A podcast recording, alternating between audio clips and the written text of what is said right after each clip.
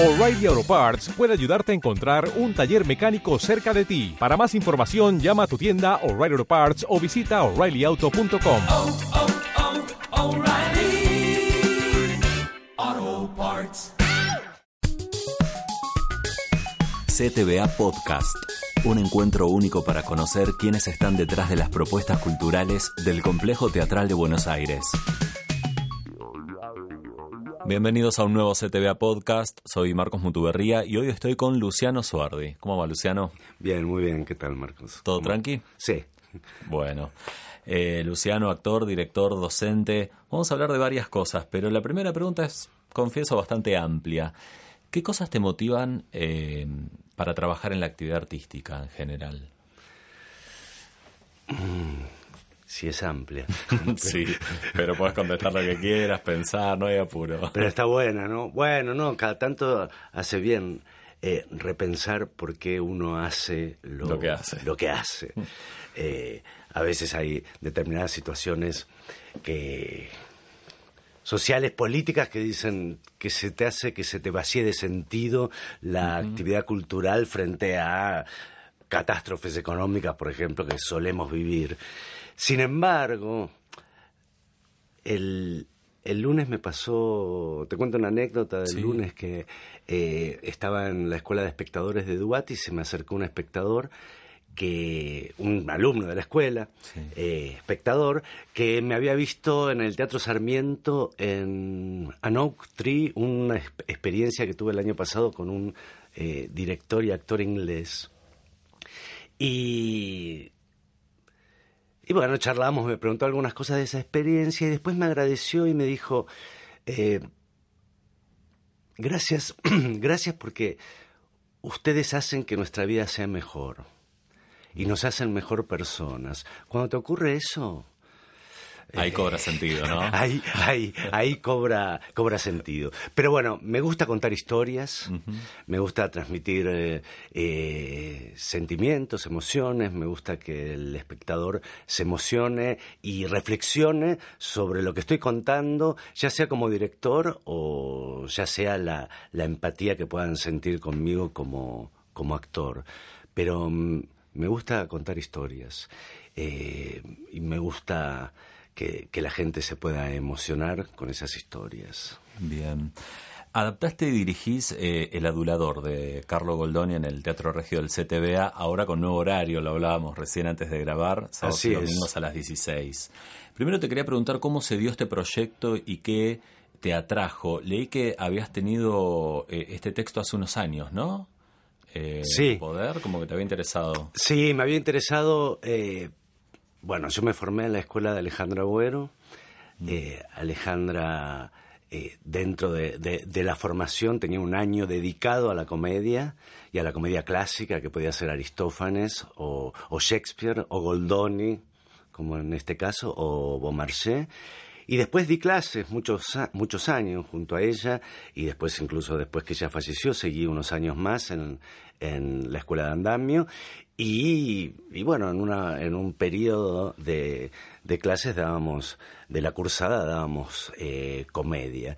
Y me llegó eh, por medio, mi mamá me lo trajo de, de España, eh, una, una, una edición de la Asociación de Directores de, eh, de Españoles, directores de escena españoles, y me llegó el adulador y me llamó la atención lo la instancia política que tenía eh, la obra, si bien eh, Goldoni satiriza y tiene crítica social en muchas de sus otras obras, pero me, llamó la atención que fuera tan directo a lo político, ya que los, los protagonistas son una- un gobernador, su mujer, la gobernadora, y un ministro, un ministro adulador, Adulador. un secretario a- adulador.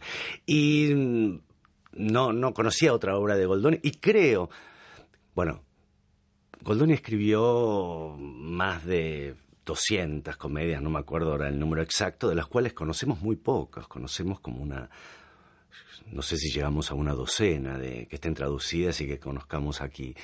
Eh, y me pareció muy atípica en relación a, a las otras. Pero cómo se me vino, además, yo ya la conocía por todo esto que te cuento. Y este proyecto surgió, tuvo varias varias patas que hicieron surgir, eh, que surgieron del proyecto y que hicieron que llegar a la, a la elección del, del adulador. Por un lado, eh, teníamos como la idea, o me, me llaman, me convocan, con la idea de que trabajaran eh, varios de los becarios de la escuela municipal, que ellos como mejores promedios tienen un, un acceso a, un contrato en, en el Teatro San Martín. Eso por un lado, o sea que tenía que pensar roles para, para este grupo de, de becarios. Me cuentan desde la dirección que querían que este año el eje de la programación fuera muy político. Claro. Me cuentan que la programación internacional, el país elegido este año va a ser Italia. Y sabiendo que íbamos al Regio, eh, querían, querían una comedia. Y ahí entre Uniste, Italia, claro. comedia y recordé, y lo que estaba ocurriendo en el país, recordé, eh, recordé y la volví a leer, la releí, y me llamó poderosamente la atención la, la, la vigencia y la, la actualidad. Sí, eso texto. iba, porque claro, digo, al ver la obra uno se da cuenta, eh, eh, hay muchos condimentos del siglo XVIII, pero ese costado político eh, uno también lo ve bastante actual, ¿no? En, en el papel del adulador como ministro o como asesor, o podría pensar diferentes figuras políticas Ex- actuales. Exactamente, ¿no? Eh, absolutamente corrupto y con un gobernador que no tiene ganas de trabajar, que prefiere descansar y que está eh, prioriza su, su, su bienestar antes que el, que el bien público. Y, y además hay, hay determinadas, eh, bueno, dentro de- de- del contexto de esta, de esta gobernación, eh, hay prisiones preventivas, hay causas armadas, hay coimas eh, que pagan los empresarios para, para obtener determinados beneficios. Bueno, todo esto de 1750. O sea, yo no agregué absolutamente nada. Te podría decir que en la adaptación le doy algún empujoncito a determinadas cosas, como por ejemplo, cuando eh, el, el secretario, el adulador, eh, lo convence de, de poner preso a un, a un- al, al- al marido de quien él está enamorado, eh, el, el gobernador eh, le dice, pero ¿cómo lo vamos a poner preso sin procesarlo? Y el otro contesta, bueno, no, hay que asegurarse de la persona. Y yo simplemente ahí el empujoncito le agrego un adverbio, hay que asegurarse preventivamente de la persona, para que nos suene, nos suene un poquito, un poquito más. O después hablando, el aduanero cuando, cuando dice que no, este señor que está preso no tiene ninguna culpa, expresa que todo, todo fue una, una trama encubierta. Y, y yo ahí reemplazo por causa armada. Pero digamos, son, Sí, sí. son empujoncitos, pero la idea básica estaba, en- estaba en Goldoni. Yo la- las situaciones de Goldoni no, no agregué eh, absolutamente ninguna. Sí. Y al ver la obra a mí me generaba est- esta, esta inquietud, ¿no? De- después uno va al texto y bueno, lo, lo puede encontrar, pero la verdad que es súper actual. Eh, ¿Y cómo fue el trabajo de dirección con estos actores? Mencionamos a Alejandro Aguada como el adulador, a Guillermo Arengo que hace un papel increíble, como esto, ¿no? De un gobernador que no tiene ganas de trabajar.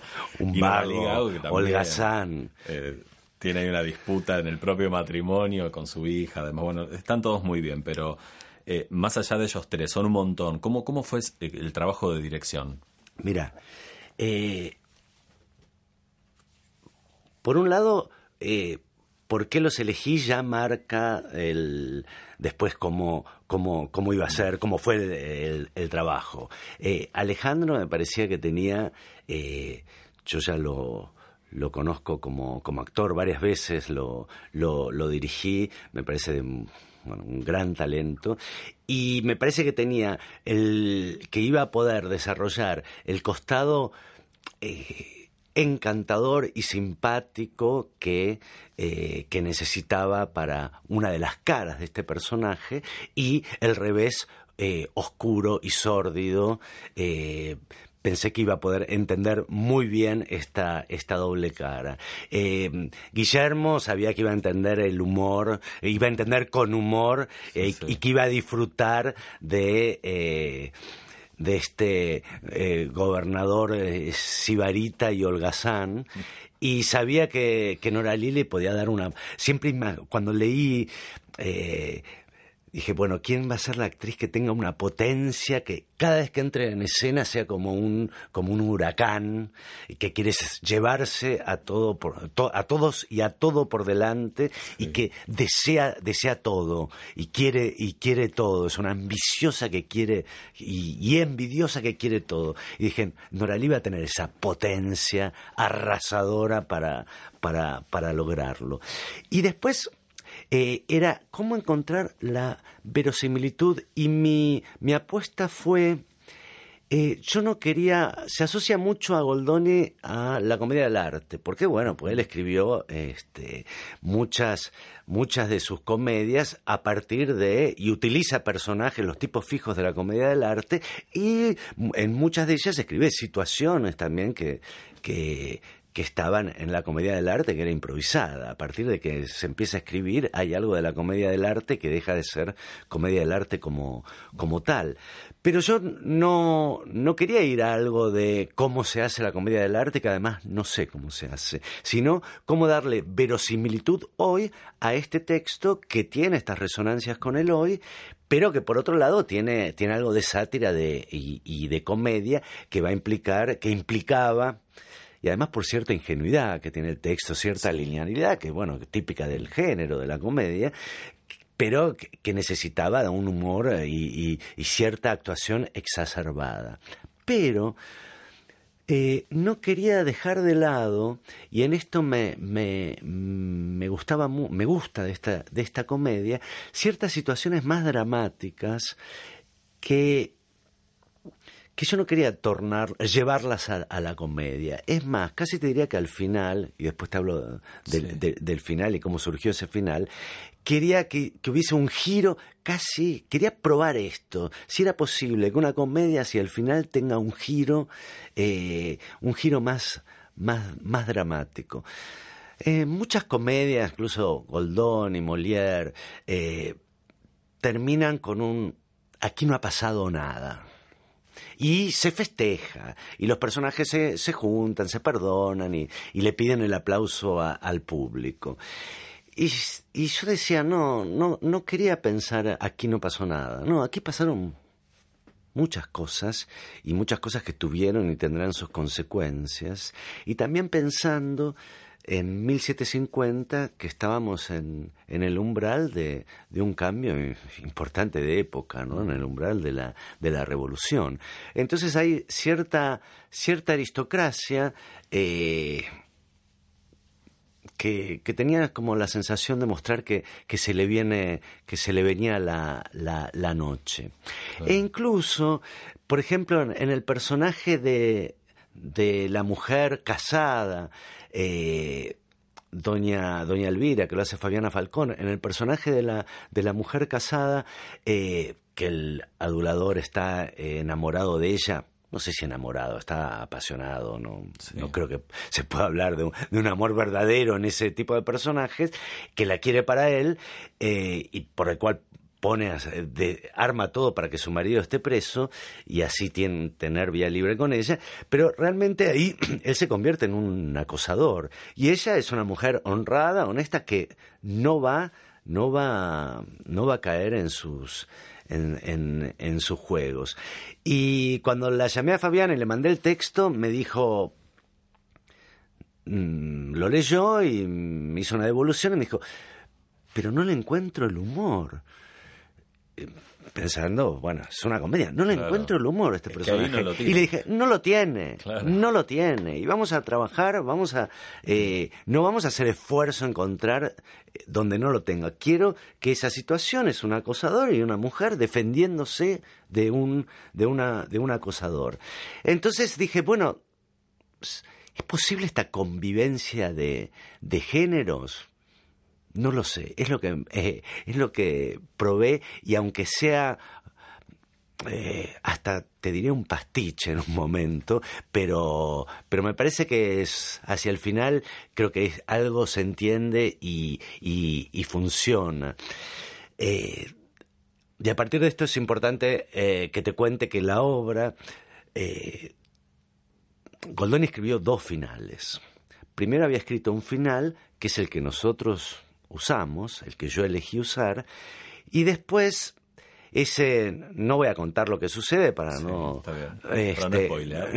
exacto, pero ocurre, ocurre algo en ese final que no era apropiado para la comedia de la época como, como estas cosas de, no, estas convenciones que, no, una comedia no puede terminar con ese tipo de, de, de final, con esa acción final. Entonces escribe otra donde el adulador recibe un castigo, pero es otro. Y, y yo dije, bueno, no, vamos al, al, al primero, pero ir al primer final implica eh, que que ese, ese nuevo final o ese, ese tenga un, un, tono mucho más trágico. Y dije, ¿qué pasa si, si pruebo a, a, a virar la, la, el tono, el tono de, de, la actuación y de la, y de la, y de la obra? Bueno, después dirán algunos si le funcionó o no. O, eh, ah, y le agregué un texto en, es, en, ese caso que se lo saqué de otra comedia. Hay un personaje de otra comedia, ya no me acuerdo de cuál, pero así, releyendo a, a, a Goldoni, no me acuerdo de cuál, hay, una, hay un texto que el que un personaje dice, ya no me acuerdo bajo qué circunstancias, se acaba la comedia. Y yo le robo esa frase y se la pongo acá, eh, donde eh, un personaje, el personaje de la cocinera, dice, si hago esto, y se acaba la comedia. Entonces me agarré de eso como para decir, bueno, en determinado momento hacia el final la comedia se acabó. Pensemos de otra, de otra manera y hablemos y actuemos de otra manera. Bien.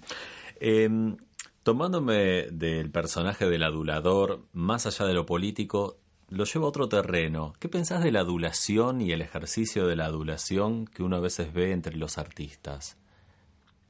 Viste que hay como una ceremonia de hacer...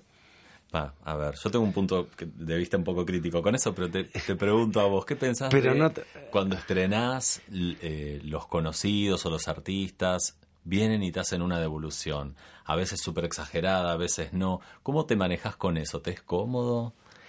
En... No termino de entenderte, a ver. Digo, eh, ¿pensás que hay, la pregunta sería, ¿pensás que hay adulación también entre los artistas?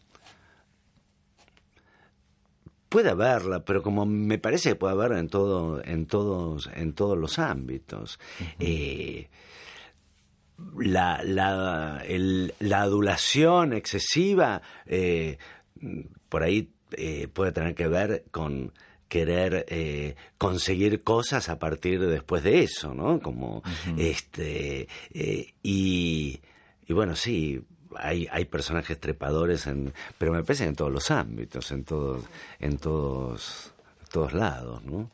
Eh,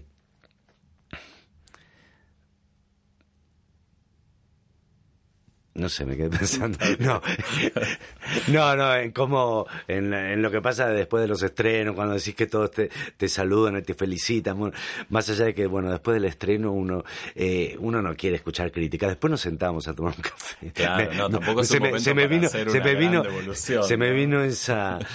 Y bueno, a veces. Pues, este no sé bueno también nosotros somos eh, en ese momento somos muy este egocéntricos también hay determinados halagos excesivos que nos pueden que, que nos pueden nos pueden hacer bien ese día del estreno que uno está con pero eh, no me parece que es una este una una actitud eh, no sé me sale negativa, no, no sé si me gusta hablar de lo, de lo positivo o lo, o lo, o lo, o lo negativo, ¿no? Pero, pero no es deshonesto. Yo puedo eh, la adulación la puedo, en determinados casos, la puedo, la puedo pegar a la deshonestidad.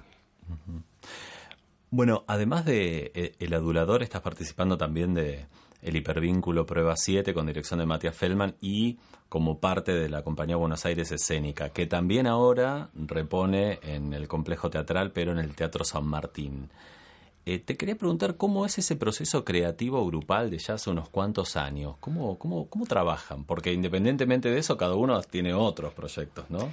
¿Hay hace, una rutina? Sí, hace, no, hace muchos años. Eh, por suerte, y, y, a mí me hace mucho feliz que un núcleo eh, podamos seguir trabajando en forma independiente después de, después de tantos años. Uh -huh. eh, haciendo un poco de historia, eh, convocó a un grupo para una obra en su espacio, en Defensores de Bravar, Matías, una obra de él que se llamaba Reflejos. Y después con parte de ese grupo trabajamos en el Sarmiento con una obra que se llamó Hacia donde caen las cosas. Y aparte de ese grupo, tiempo después, eh, Matías nos convoca como para conformar la compañía y, y que la compañía iba a empezar con este proyecto pruebas que él ya imaginaba que sean 10, 11, 12 o no sabemos cuántas. Y, y, empezamos de una manera absolutamente independiente y cuando trabajamos de forma independiente siempre sabiendo que y siempre en horarios que sabemos que cada uno después tiene que tomar eh, en el teatro oficial o comercial o con sus clases eh, o, o sí. con publicidades que nos tenemos, nos tenemos que mantener. Incluso las primeras funciones de la compañía las hacíamos días de semana a las 3 de la tarde, donde sabíamos que cualquier trabajo que, que, que, que nos saliera, los actores, no, ninguno no, no, iba, no iba a interferir en nuestros horarios de, de, de, de, funciones. Pero la compañía fue, fue creciendo, nuestro trabajo se fue, se fue desarrollando cada vez más y tuvimos la invitación de Vivitellas para el Sarmiento de hacer la retrospectiva, que era prueba 1, 2, 3, 4, eh, que fue una fiesta cuando por ejemplo, había, era de jueves a domingo, pero por ejemplo los domingos se hacían las cuatro pruebas juntas y, y, era un día que era como una, como una fiesta hacer las cuatro pruebas. Y, y después de eso eh, se, se, se, produjo, la, la, el San Martín produjo la prueba 5, que yo no estuve, porque yo ya tenía otro compromiso. Uh -huh. Tenemos esa, esa libertad también claro, con, sí. con Matías de entrar y salir. Yo ya tenía otro compromiso, no pude las 5 y ahora sí estoy en las 7. Y las 6 está ensayada, eh, somos cuatro nada más, eh, actores pero está, y actrices, está ensayada y no sabemos qué va a pasar. Estamos en un stand-by que a lo mejor nos, a lo mejor se estrena o a lo mejor no se estrena nunca y es, y es parte de la prueba. Ahora ¿Es bien, la rima? ¿La ¿cómo? Seis? Sí, la la seis es la rima. Está ensayada y en un momento dejamos de ensayar porque eh, nos descubrimos en un momento de, de, un año que estábamos muy cansados y que estábamos todos con muchas cosas, eh, con otras cosas y que... Eh, pero bueno, podíamos parar y retomarla porque lo que tiene la forma independiente que no tenés, y eso también es buenísimo porque te permite eh, seguir investigando, claro. que es no tener fecha de estreno o no tener compromiso con, con, con el estreno. Eh, en cuanto a la forma de trabajo, y depende, depende cada, dependió la forma creativa o artística del trabajo, dependió de, de cada, dependió de cada, de cada prueba. Eh, hubo, hubo pruebas como la 2 que, que Matías escribió, tenía unas escenas sueltas y sobre esas escenas sueltas trabajamos y se fue conformando eh, me sale el espectáculo, pero no, se fue conformando la prueba, la obra, no, no, porque no sabemos cómo llamarlo más que pruebas. Eh, pero por ejemplo en la 3, que estuvimos hace poco reponiéndola y vamos a volver a reponerla el año que viene, que son las convenciones, eh, Matías llegó con la obra escrita con puntos y comas y se montó con puntos y comas eh, como, como él la había, la había escrito y empezamos a ensayarla y de alguna manera lo mismo con el hipervínculo que reestrenamos ahora. ¿no? Bien.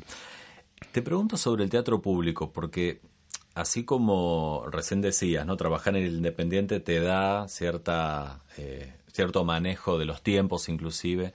El teatro público eh, en ese sentido es con una lógica distinta porque hay que cumplir plazos, pero también hay como un sentido diferente de lo público, ¿no? O sea, en ese, en ese camino te pregunto, ¿qué pensás del teatro público en general y qué debería aportar a la sociedad una sala pública? Y claramente lo primero que se me viene hacia la cabeza es, eh, hay determinadas experiencias eh, que que no podrían hacerse ni desde lo independiente ni desde un productor un productor privado. Por ejemplo, bueno, en el caso del adulador, no hay que el adulador podría ser popular y ya no, no en este tiempo, pero en otros tiempos hasta podría, este, una comedia clásica podría haber estado en el, en el teatro privado. Ahora ya está, me parece un poco corrido eso, un poco distinto. Pero, pero me parece que hay determinados eh, títulos del, importantes del, del teatro clásico y contemporáneo que por, por, producción o por temática eh, no se pueden no se pueden montar en otro lado que no sea el que no sea el, el, teatro el teatro oficial porque nadie nadie va este, va a montar una obra con cambios de escenografía y 16, este, salvo un musical por ahí, pero en general el teatro de texto, hoy no encontrás a nadie que pueda, que pueda montar algo así. Y me parece que, eh, que el, teatro oficial tiene que, tiene que cumplir con, con, con esas puestas e incluso también con, con cosas eh, más experimentales donde, eh, donde es importante que el teatro no esté pensando solamente en la taquilla. Claro. Porque... Si no, no hay riesgo, ¿no? Claro, si no, no, no, no hay riesgo. Y después en relación a la forma de trabajo, eh, eh, con esto que decía antes, que en el teatro independiente no teníamos a veces fecha de estreno, eh, porque a veces tenemos, y, a veces también el teatro independiente se ha vuelto eh, medio comercial en el sentido de que tenés que estrenar sí o sí en tal sala, en tal, en tal momento, y no me, no me, no me parece no me parece sano con lo cual por, eso me, me, gustó mucho y me entusiasmó mucho cuando cuando Matías nos propuso esta compañía con el proyecto pruebas eh, porque salía un poco de, ese, de ese costado. Pero también se puede, se, aprende, en mi caso como director, ¿no? También como, este, yo aprendí a trabajar en los tiempos y me parece muy interesante también aprender a trabajar en los tiempos de, eh, de lo público. Cuando me llamaron por primera vez, cuando Kiva Stein me llamó por primera vez a dirigir en el Regio, donde, donde ahora está el adulador, eh, a trabajar con Elena Tacisto, la gran Elena Tacisto en los derechos de la salud. Y claro, a mí me parecía imposible tener que presentar el proyecto escenográfico y tener que presentarlo cinco o seis meses antes de empezar los ensayos. A mí me parecía imposible. ¿Por qué? Porque en, en, las experiencias que yo había tenido previamente en el teatro independiente, yo iba armando el espacio a medida que iba ensayando con, con, con los actores.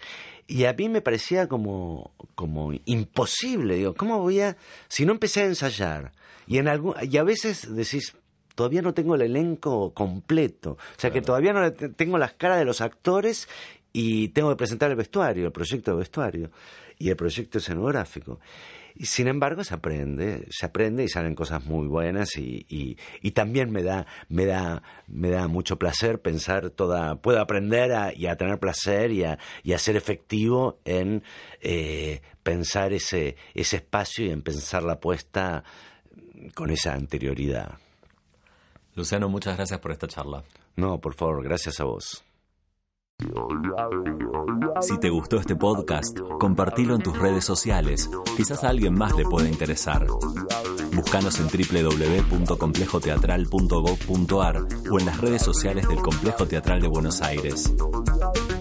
Si nos estás escuchando en Spotify, clique la opción seguir para no perderte ningún capítulo. Si nos estás escuchando en iBox, dale un me gusta y deja tu comentario. Sugerinos lo que quieras en nuestra casilla de correo podcast arroba complejoteatral.gov.ar.